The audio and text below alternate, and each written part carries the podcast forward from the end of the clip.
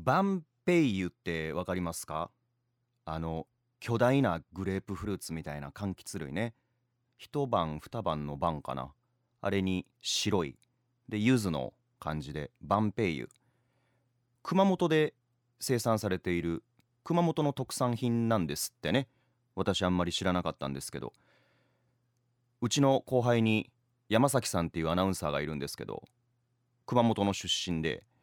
多分ご両親なのかな？バンペイユを毎年我々のアナウンスセンターに送ってくださるんですよ。で、まあ、いくつか送ってくださるんですけど山崎さんがねこの間「あおよしさんよかったらこれ持って帰ってください」って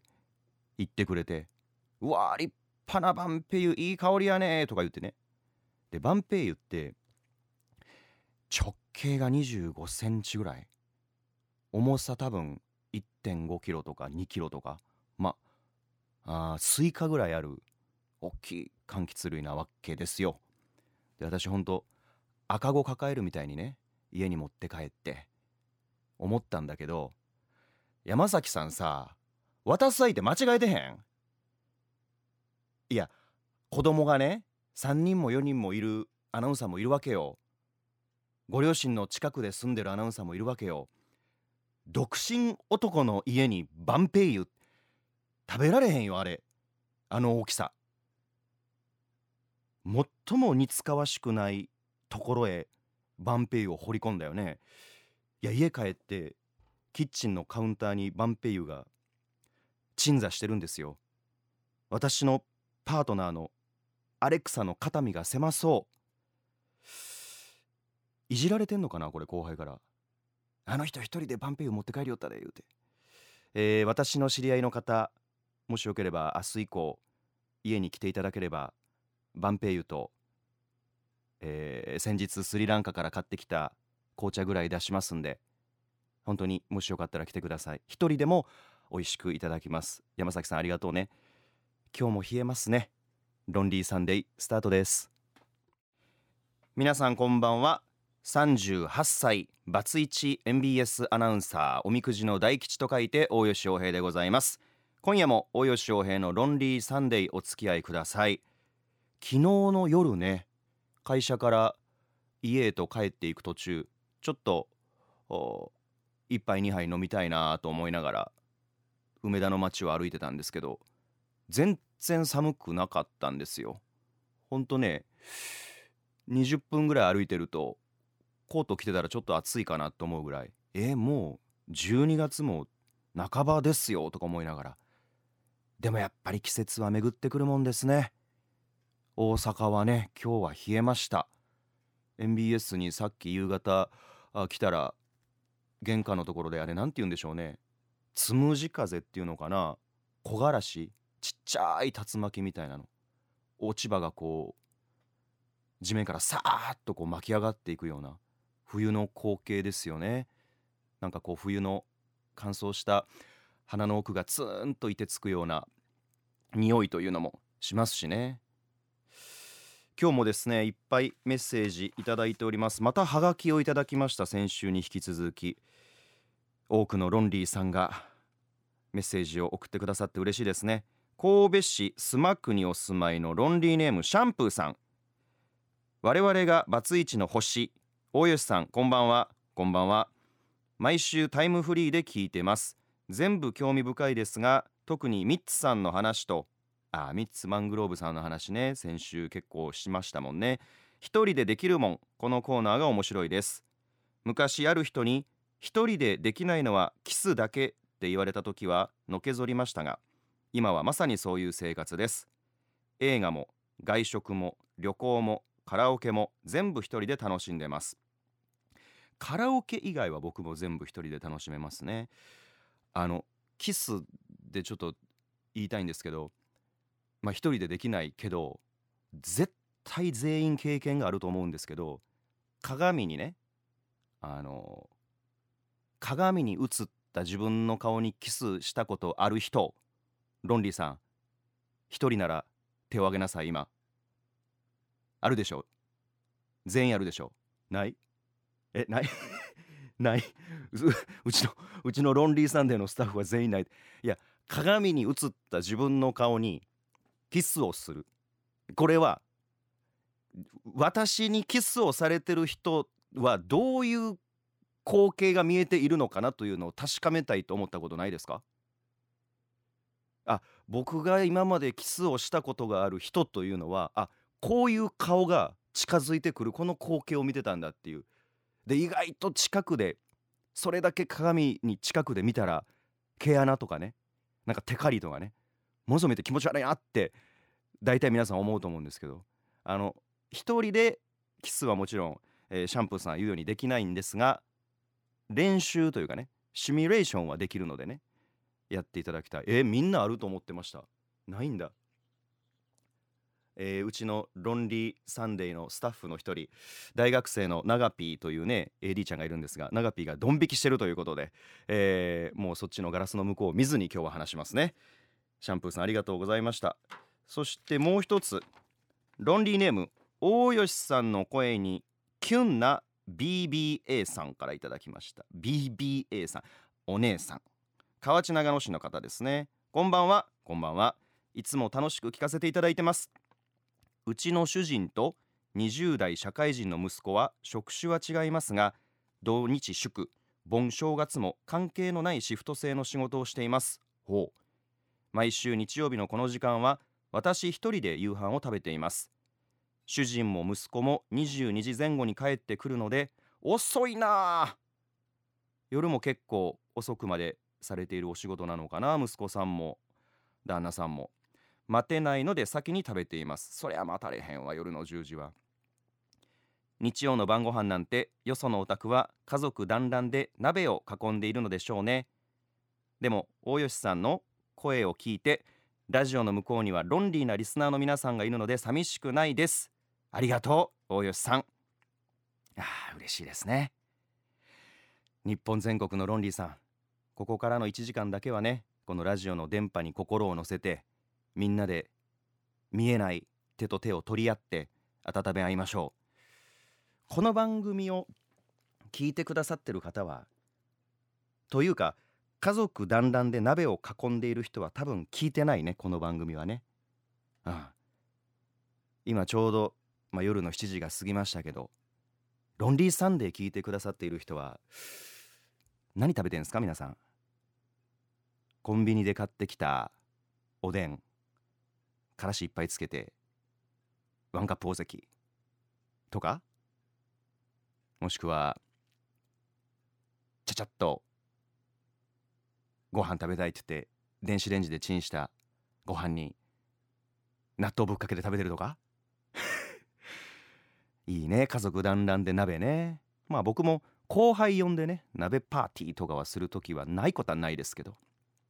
どんな会話があるんでしょうね家族の鍋ってね。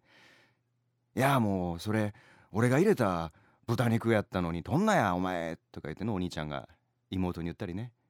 妹が「え？お父さん柿え？何個食べた？ないでなんか探しても」とか言うてね。まあまたまだあと1パックあるから。え？え今日は最後おじやですか？じゃあお母さんが「いや今日はあの乾麺もあるよ」とか言ってね。そういう人は今すぐラジオを切ってください。嘘です。そういう人は聞いてないわ。楽しい会話とあ頬を少ししっとりとさせる鍋の湯気に包まれている人たちは論理さんでは多分聞いてないと思う。ちょっと番組中に今日はこんな論理飯を食べながら聞いてますよなんていう人いたらね、えー、ぜひ X でもメッセージでもいただければ嬉しいなと思います。この番組では皆さんの孤独にまつわるエピソードを募集しています。メールの宛先は大吉アットマーク mbs1179.com d a i k i c h i アットマーク mbs1179.com そして X はアットマーク大吉1179 AIKICHI1179 でロンリーサンデーの番組のオフィシャルアカウントというものがあります。そしてハッシュタグはカタカナで論算カタカナで論算ハッシュタグっていうのは X やるときにねシャープを入力してキーワードを入れるとそれでいろんなポストがつながることができるんですよっていう機能なんですがこれでポストしてください。今こんな食べ物を食べながら心を温めながら聞いてますとかね。えー、いや本当におでんとワンカップ大関いらっしゃると思いますよ僕は。僕と同世代ぐらいか4 5 0代ぐらいでね。冬のおでんって美味しいですからね。コンビニのおでんレベル高いですからね今ね。そしてメッセージをご紹介させていただいた方には着る岩盤浴 BS ファインでおなじみの鴨繊維からあったかサンプルリストバンドをプレゼントします。BS ファインは繊維の中の鉱石による遠赤外線で体を優しく温めてくれる新機能素材です。最新カタログと MBS ラジオのタイムテーブルもセットにしてお送りします。ご希望の方は必ずお送り先のお名前とご住所もお忘れなく。あのー、今週ねちょっと気になったニュースがあってイギリスのヘンリー王子の盗聴被害のニュースって皆さんご覧になりました？結構新聞でもテレビでもいろいろ報道されてたんですけどイギリスの裁判所がデイリー・ミラーっていうイギリスの大衆紙があるんですけどねそれを発行する会社に、まあ、結局損害賠償を命じる判決を出したんですよね。その判決の中では要は大衆紙、まあ、メディアですよねそこがですね取材のプロセスにおいて長年にわたってヘンリー王子の携帯電話などを盗聴していた要は不法に情報が収集されたっていうことを認定したというまあお話なんですけどちょうどね今年の8月にヘンリー王子が王室を離れて初来日っていう形で日本に来たんですよ。であるチャリティーイベントに参加をされていてね私そこに取材で行ったので生のヘンリー王子を見たんですけどあのまあメガン妃とのね間のことがいろいろネガティブに報道されたりまあアメリカで王室離脱に至るまでのまあ暴露愚痴とも取れるようなネットフリックスドキュメンタリー番組がすごくヒットしたり、まあ、何かといろんなあキャッチーな話題を提供する2人ではあるんですけど生で見たヘンリー王子はとっても気さくでちょっとそのイベントでいじられるようなシーンもあったりするんですけど機嫌を損ねることなくジョークで返したりするようなキャラクターですごく私は素敵な人だなと思ったんですよ。ただ王室をもう離れているから日本の外務省があ中心になって警護をするという対象ではないようで思ったよりもその警備体制というかレベルがライトだったのが印象的で要人であることは間違いないんですけど王室離れるってこういうことなんだなと思ったのを覚えてるんですね。で何が言いたいかっていうとその盗聴って絶対良くないんですけど私はまあ私のこと誰も盗聴しないけれども興味ないからただもし仮にね自分が誰かと携帯で話しているその会話を知らぬうちに盗聴されてたとしたら僕はこのオンエア以外はもう聞くに耐えない話しかしてないから終わるなと思ったんですよね。一回盗聴とかでは全然レベルが違うんですが番組スタッフとまあとあるあ居酒屋で飲んでてもう多分2軒目3軒目とかになってて。で僕はねそんな意識はあんまりなかったんだけどいろいろ仕事のこととか会社の話をわーわーしてたんでしょうね。で家帰って気持ちよく寝て次の日の朝。まあ X ですよ。旧 Twitter にフォロワーさんからメッセージが来ててこんなこと書かれてますよっていうね。え何何って思ったらそこの店員さんが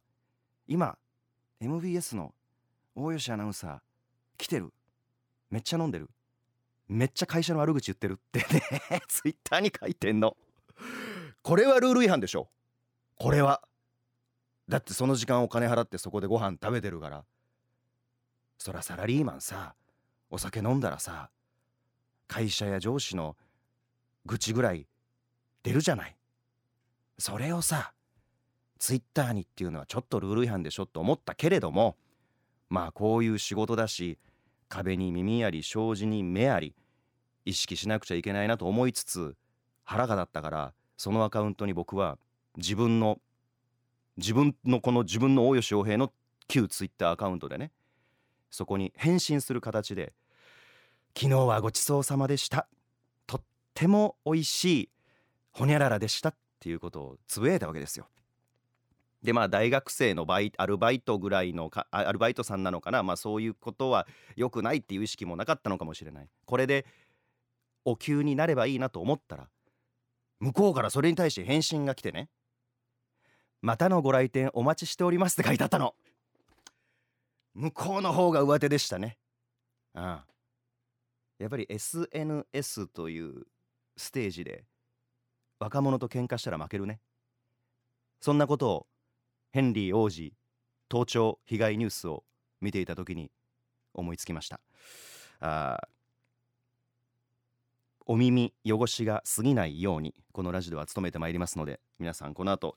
午後7時54分までお付き合いよろしくお願いいたします。NBS ラジオ大吉洋平のロンリーサンデー。配信で聞いてくださっているロンリーさんいつでもお好きな時にこの番組を聞いてくださいね。一緒に温め合いましょう。X で結構反応がありましたね。えー、X の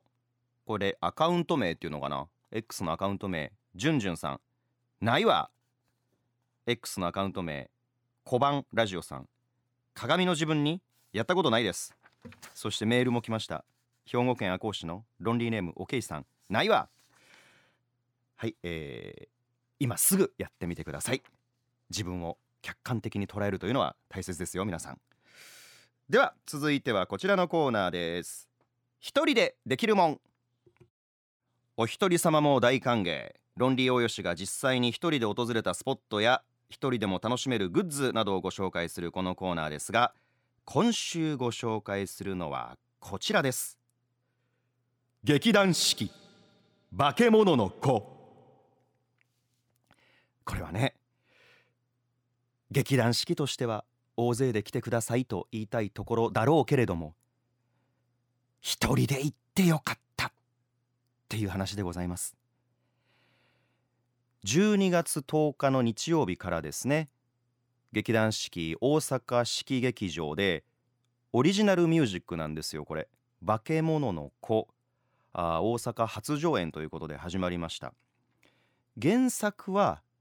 えー、っとね2015年ですね。公開のアニメーション映画「化け物の子」なのでストーリーを知っているよという方は結構多いような気がするんですがものすごく簡単に言うと化け物が潜む異世界っていうのがあってそこと東京の渋谷。この2つが舞台なんですね。だから人間界と化け物が住む世界っていう2つの世界があるっていう設定でで母親を亡くし孤独に生きていた9歳の主人公の九太がですねある時化け物の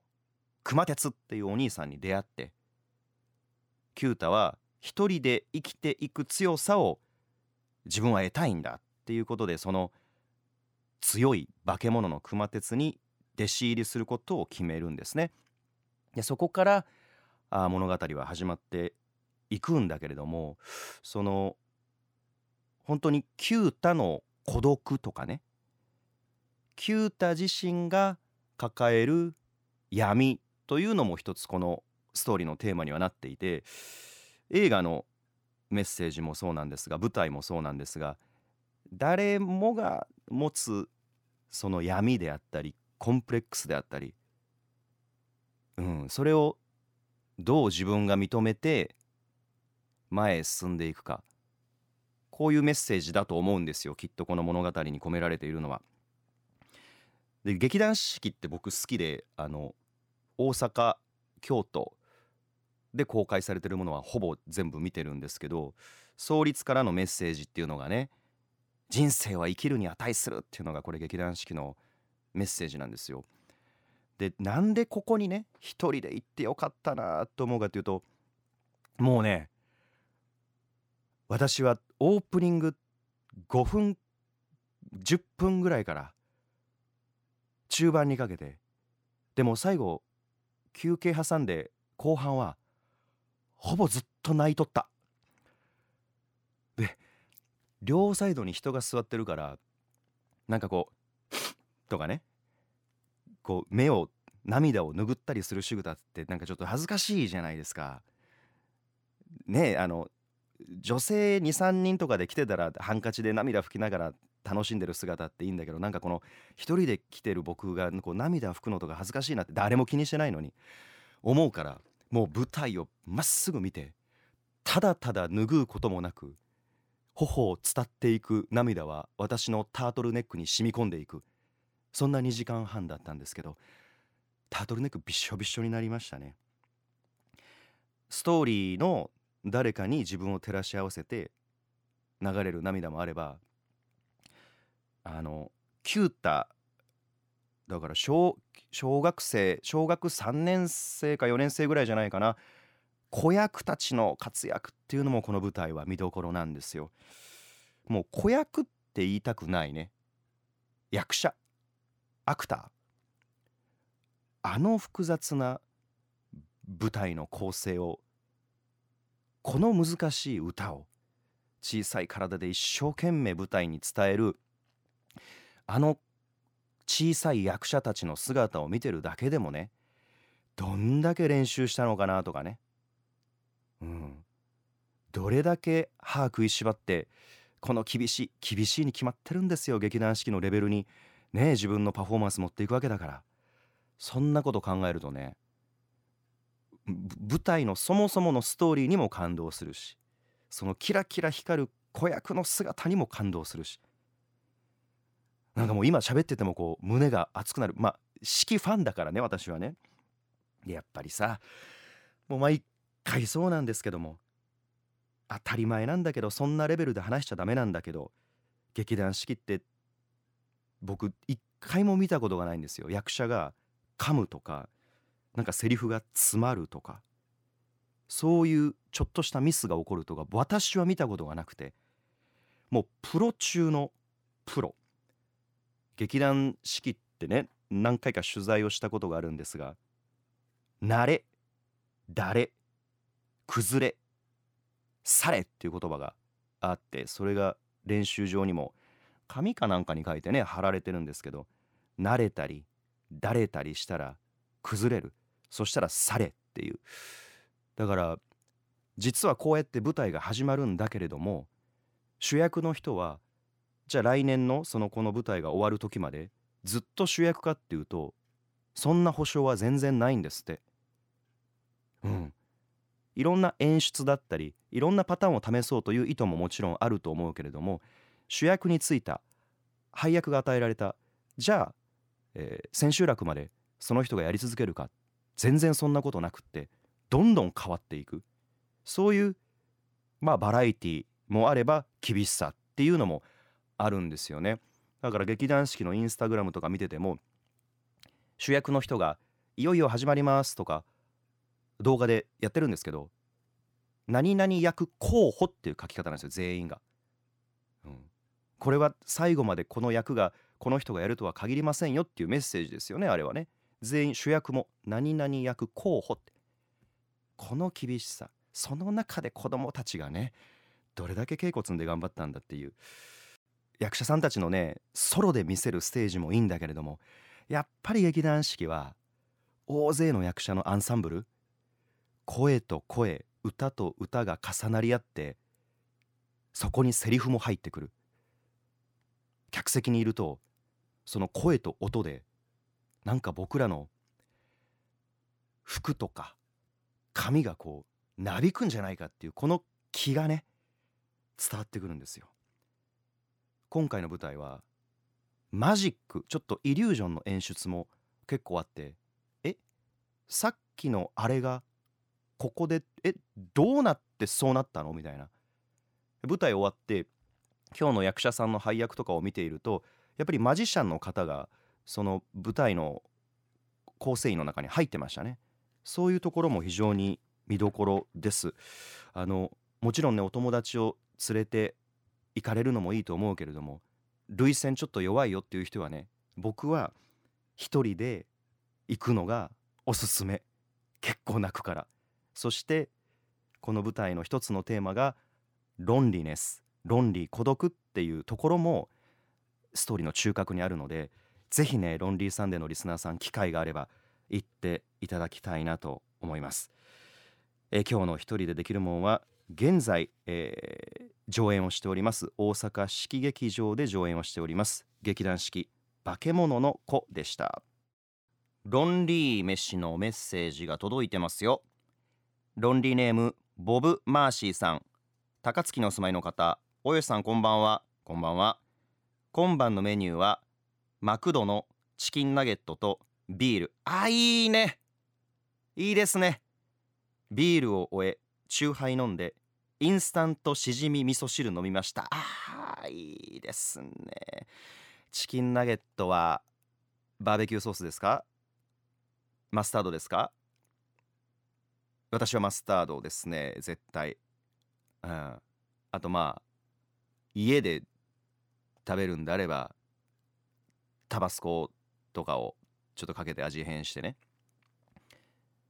ビールチューハイ。でちゃんと最後しじみ汁を飲んでるところがいいですね。あの年代40代の方ですねこの方。私と年が近い。しじみはね肝臓にねいい働きをしてくれるって言いますからね。うん。20代30代はねお酒飲んでちょっとしじみを入れとこうかとか考えないんですけれども。ね。ボブ・マーシンさん40代。ビールチューハイ。そしてしじみで罪悪感を消す。素晴らしい。えー、そしてこちらはですねえー、あのロンリーネームまどかさん大阪市城東区の方ですね。ナイジェリア人の医師と離婚したロンリーです。いやロンリー飯よりちょっとそっちを聞きたいな。どうやってナイジェリア人の医師と出会うわけ？あんまり私ナイジェリアに行ったことある日本人って出会ったことないんですけど私行ったことあるんですよナイジェリア取材で。でもどどうやって出会ったんだろうね？日本で出会ったのかな？ナイジェリアで出会ったのかな？今日の晩ご飯は朝じゃがいもを3個を使ってオリーブオイルで揚げ焼きしバジルで味付けしたポテトの残りと目玉焼きと小松菜えのきを炒めたものにかき醤油で味付けしたおかず。ご飯ですよを乗せたご飯を食べました。すごく素晴らしいと思うけどナイジェリア人は好きじゃないでしょうねこれね。目玉焼きと小松菜えのきの炒め物かき醤油で味付けしたおかず。ナイジェリア人もこれ美味しいって言って食べてくれるのかな？まあいっか。もう別れてるもんね今はね。論ン聞きながら丸 F か白ワインかで悩んでいます。赤でもいいんじゃない？かき醤油で味付けしてるんだったら。うん。私結構あの魚とかそのライトなものでも赤でいきたい人なので赤でもいいかなという気もするけど。まあ家にね、えー、白ワインがあるなら白でグラスくるくる回しながら聞いてくださいよこの後もロンさんロンリーネームまどかさんありがとうございました。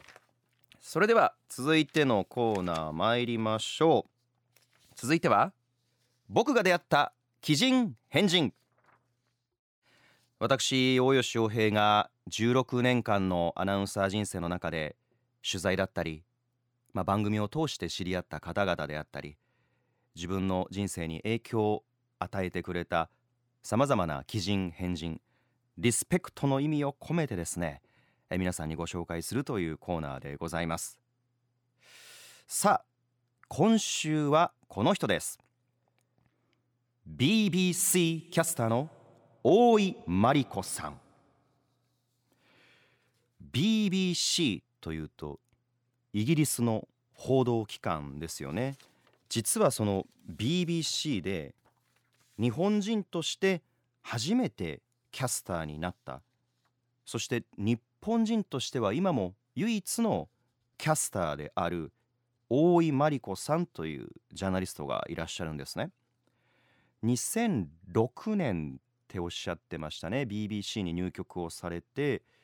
リポーターを経て日本人としては初めてのキャスターに抜擢をされました。私は大井さんとは、えー、東京オリンピックの取材の時に出会いお話をさせていただき、えー、海外メディアが東京オリンピックをどう見たのか。コロナ禍でのね、えー、東京五輪、えー、パラリンピック開催ということでさまざまな世論が渦巻いていたそういったオリンピックでした。でまあ大井さんのことをツイッター旧ツイッターなどでも知っていたしあの僕は家で BBC が一応見られる状態にはしていて自分がねその海外に取材に行くこともあるので参考になるんですよ。あの選挙取材でこれって英語でどう表現したらいいのかなとかこの言葉って辞書ではこう出てくるけど実際のリポーターやキャスターはどう使っているのかなとかすごく参考になるから見てる時があるんですがそこにアジア系の女性がまあ見事な流暢な英語でニュースを伝えている。しかも何かその人の持つエネルギーというものが画面を飛び越えて伝わってくる人がいる。名前を見たらマリコってなってる。日本人？いや名前はマリコだけど多分生まれも育ちもイギリスとかアメリカなんだろうなって思っていて少し調べてみると全然違ったんですよ。大井さんは幼少期は日本で過ごしているんですね。だけれどもえー、高校生ぐらいの時に留学をし英語を学びその時に BBC というものに触れ、えー、働いてみたいと思いしかしその後そんな簡単な道のりではなくていろんな会社でインターンをしたり、えー、記者として働いたり、えチャンスを狙いながらあそして必死に努力した結果2006年に BBC に入ってるんですねただそのなんというかそんなこと可能なのって僕はやっぱり未だに信じられないんですよ。自分もアナウンサーという仕事をしているので日本語が話せたらアナウンサーができるかっていうとそういうことじゃないですよね。ニュースを読むっていうのはやっぱり意味を分かりもちろん漢字が読めそういったことが我々も必死に訓練をして母国語なのにね、えー、なんとか今もできてるかできてないかわからないけど日々いろんな現場から自分の言葉を紡いでるわけなんですけどそれを自分の母語ではない英語でやっている。しかも BBC という世界のトップメディアの中で周辺にはいろんなキャリア経験を持つ人間がいる中で母語ではないというある種のでもこれがもしかしたら武器なのかもしれないけれどもそれをやってのけている女性しかも大井さんって3児の母でもあるんですね。東京五輪の時は日本で2週間の隔離生活というものが強いられえそしてその後取材を開始するわけですから結局2ヶ月間の出張になるわけですよ。ということは旦那さんの協力も必要だし3児の母という母親の立場で子供を海外に置いて日本で取材をするっていうこのバイタリティとパワーというのは、うん、やっぱり同じ取材陣として凄まじいものがあるなリスペクトの意味を込めてあの人化け物だなって私は本人を前にして思いました。あの僕らが大井さんに BBC は今回の東京五輪どう見てますかとか日本の報道どう見てますかっていう大井さんへのあ取材というのをしているけれども同時にその合間で彼女は世界に向けた中継をしなくちゃいけないわけですね。でも僕らの話をずっと聞いてくれてるんです。で話をしてくれるんです。じゃあふとした時に「あダメダメもうすぐ中継だ。ちょっと待ってて」って言ってなんかあのなんていうかな瓶ビールの瓶ビールあのサザエさんでお酒配達してくれるシーンあるじゃないですか。あの瓶ビールが入った箱。なんかあんな箱みたいなのにピョンって飛び乗ってでカメラの前で英語でブワーって喋り出すんですよなんか3分か4分ぐらいでまた終わったら「ごめん終わったありがとう、えー、どっからだけ話」ってまたこっちに戻ってくるんだけどその時彼女が話している相手というのは BBC ですから200カ国4億5千万世帯に向けて話してるんですね。これを1日僕が一緒にいた日は9回生中継をしてました。あの見ている人の数ではないけれどもそのメディアの負担や質というのは。でもなんかもうスーパーサイヤ人みたいなっていう感じでねかっこよくてね BBC って世界的なこのメディアがどんな取材をしてどんな準備をしてるんだろうっていうのも僕らは気になるんですけど本当に小規模でね大井さんとカメラマンとあと大学生のインターンシップのアシスタントとこの3人で東京オリンピックの取材してるんですよ。でその辺にある芝生にみんなで座って中継終わったら必死にパソコンで編集して本国と連絡取ってああでもないこうでもないって言いながらまた中継の時間が来たら4億5,000万世帯に向けて話すってそれを見た時にあ僕らと一緒のことしてるなって僕らも海岸沿いのなんかビーチの上で原稿バーって書いて、えー、砂パーって払い落として中継したりとかね。うん。あのちょっとその辺のベンチを借りてパッと原稿書いたりとかそういう泥臭いことを日々してるんですがあ BBC もそしてキャスターを務めているこの世界的ジャーナリストも現場に来たらこういうことをしてるんだって地面に膝ついて膝汚しながらなんかそれを見た時に圧倒的な憧れと圧倒的な遠い存在であるこのメディアという広い意味の世界の先輩であると同時になんか共通するものもあるなと思って僕はすごく彼女の取材の仕方とか話の仕方とかオンエアというものにかける向き合う姿勢とか影響されたあ人なんです。なかなかね日本でね BBC の放送を見ようと思うと有料チャンネルの契約が必要だったりするのであのちょっとハードルが高いという人も大勢いらっしゃると思うんですが X でね大井真理子さんって調べていただいたら彼女のアカウントが出てくるし時々自身のパフォーマンスというのを X でも投稿していることがあるのでどんな人なのかえーって思いますよ。これアメリカやイギリスで生まれ育ったことのない人が努力と根性で作り上げた英語なの？って、うん、英語が分かろうが分かるまいがびっくりすると思います。ぜひ皆さん、えー、知っていただきたいジャーナリストの一人大井真理子さんを今日はご紹介しました。大吉洋平のロンリーサンデー。メールの宛先は大吉アットマーク mbs1179.com daikichi アットマーク mbs1179.com 番組公式の X とインスタグラムもやってます。ハッシュタグカタカナでロンさんで投稿してくださいね。La música de hoy de Yojecito. Hola amigos, ¿cómo están? Que comience la fiesta! もう定着してきましたかね。ここは、えー、ラテンミュージックをご紹介するコーナーでございます。えー、っとですねロンリーさんからリクエストをいただきました。ありがとうございます。ロンリーネームエビさん。およしさんこんばんは。こんばんは。地味にラテン音楽のコーナー楽しみにしております。嬉しいですね。グラシアス。前回曲の選考に困っていたようなのでリクエストしてみました。ラテン音楽といえばこの人を忘れていませんか？リッキー・マーティンです。忘れてないんですよ。忘れてないけれどももうあのどれ行こうかな？どのタイミングで行こうかな？って結構悩んではいたんですね。リッキー・マーティンのどれ行くってこれちょっとセンス問われるでしょ？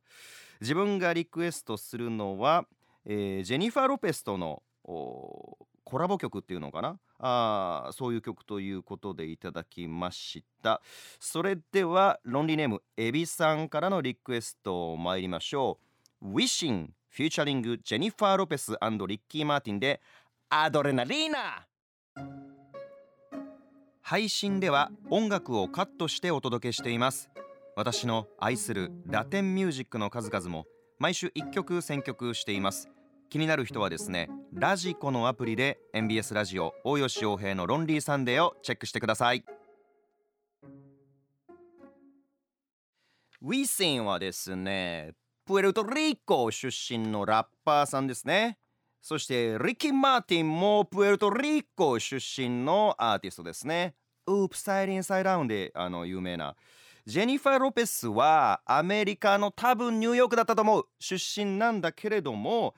確かご両親がプエルトリコにルーツがあるはず。ということでプエルトリコ times 3ということでもはやもうラテンのニコゴリなんですよこの曲は。最高!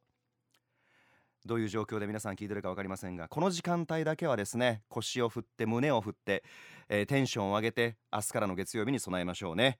ロンリーネームエビさんからいただきました。W i s i n g featuring Jennifer Lopez and Ricky Martin でアドレナリーナでした。さあそれでは続いてはこちら。参りましょう。傭兵のロンリーバスタイム人肌恋しい季節温泉ソムリエの資格を持つ私大吉がおすすめの銭湯や温泉をご紹介するコーナー。今週のロンリーバスはこちらです。東湯。JR の明石駅から東へ歩いて徒歩20分ぐらいのところにある銭湯ですね。創業が130年なんですよ。周辺見ると新しいお家も多いんですがちょっと長屋みたいなお家もあって歴史の中で家にお風呂がみんながなかった時代に、えー、長い長い歴史の中で多くの人を温めてきたんだろうなというのがもう周辺歩いてるだけでも分かります。私ここに今週初めて行ったんですがまあちょっとねこのコーナーにしては色調が違う理由なんですが政治資金パーティーのね裏金問題で西村康稔さんが経済産業大臣辞任するっていうことが今週あってで東京地検の強制捜査が入るかもっていうことで明石の彼の事務所前に私は朝から晩までいたんですよ。じゃあ体が冷えて大阪帰る前にちょっと銭湯行きたいなと思って近くで調べたらこの素晴らしい東湯に出会ったんですね。深い湯船と浅い湯船スチームサウナタイル張り昔ながらの銭湯。一日冷えた体をですね、えー、その銭湯に委ねるともう凍てついた背骨が溶けていくような感覚。話を聞きますと子供の日は勝負湯などをされるそうです。こういう文化やね習わしっていうのを子供に伝える意味でもね時々そういうタイミングで銭湯に行くって素敵だなと僕は思うんですが12月22日だから来週の金曜日かな冬至の日はレモン湯などをされるそうですよ。本当に地元の人ばっかり。僕が行った時は地元のタクシー運転手さんたちがここから書き入れ時やからああいう話をしてましてね。ボーナスも出たし年末まで頑張るぞなんていう話をスチームサウナでしてて。ああなんかいいなって番台のところにはソフトクリームの機械とかあって。ああ子供はこれ食べるのがあルーティンになってるお家とかもあるんだなとか思いながら。とってもいい心温まる銭湯でございます。東湯ぜひ皆さん機会があったら行ってみてください。さて来週はクリスマスイブになるのか。来週の放送はね。クリスマスイブか。そうだね。なんか唐揚げとかチキンちっちゃいのでいいから食べながらロンリーサンデーのリスナーさんと僕とでロンリークリスマスイブパーティーしませんか？あのちっちゃい唐揚げ。あの本当はケンタッキー食べたいんだけどクリスマスってケンタッキーもう予約しないと買えなかったりしますでしょ？だからなんか唐揚げそれこそチキンナゲットとかねみんなで食べながらイブパーティーしましょうよ。えー、ロンリーネーム肉球さん熊本県からいただきました。万平湯の熊本。ラジオを聞きながらクリスマスマーケットに行こうかと思ったけどどうせカップルしかいないし屋台も一人で食べにくいもんばっかやしサウナのある地元の銭湯に向かいます。寒い。心も体も懐も。えー、熊本の銭湯教えてくださいよ。そしてクリスマスマーケットに行くのが億劫ならば別に行かなくていいから来週は何かしらのチキンを食べながら一緒に過ごしませんか、えー、そしてこちらはですねロンリーネームパッパーさんからいただきました、えー、今年のクリスマスイブは日曜日ですね。つまり翌日25日は月曜日、えー、25日月曜日は有給を取ります。ロンリーな私は誰かと過ごすわけでもなくただそんなロンリーな私でも捨てきれない見栄を守りたい。ああ25日は家の掃除でもしようかな、まあ、25日はねなんか飲食店行っても本当にカップルが多いからね、えー、有給取って家で掃除して夜はロンリーサンデー聞いていただいて、えー、みんなで清この夜歌いますか？真っ赤なお花のトナカイさんにしますか？ちょっとそのあたりの音楽も考えていきます、えー、そしてラジオネームあごめんロンリーネームチッピーさんからいただきました箕面市の方。大吉さん。ロンリーリスナーさんこんばんは。こんばんは。今日の放送の鏡の自分にキスをするあるわです。ほらいた！おったやんか！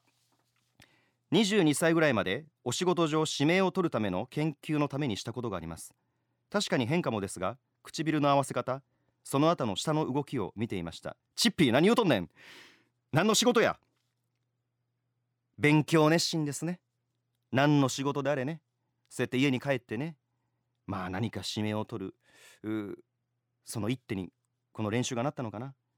やったことない人。この後やってみてくださいね。あのリップクリームとかついてたら鏡について撮るのめんどくさいからそのあたり気をつけて。鏡の自分とキスしてみてください。また来週。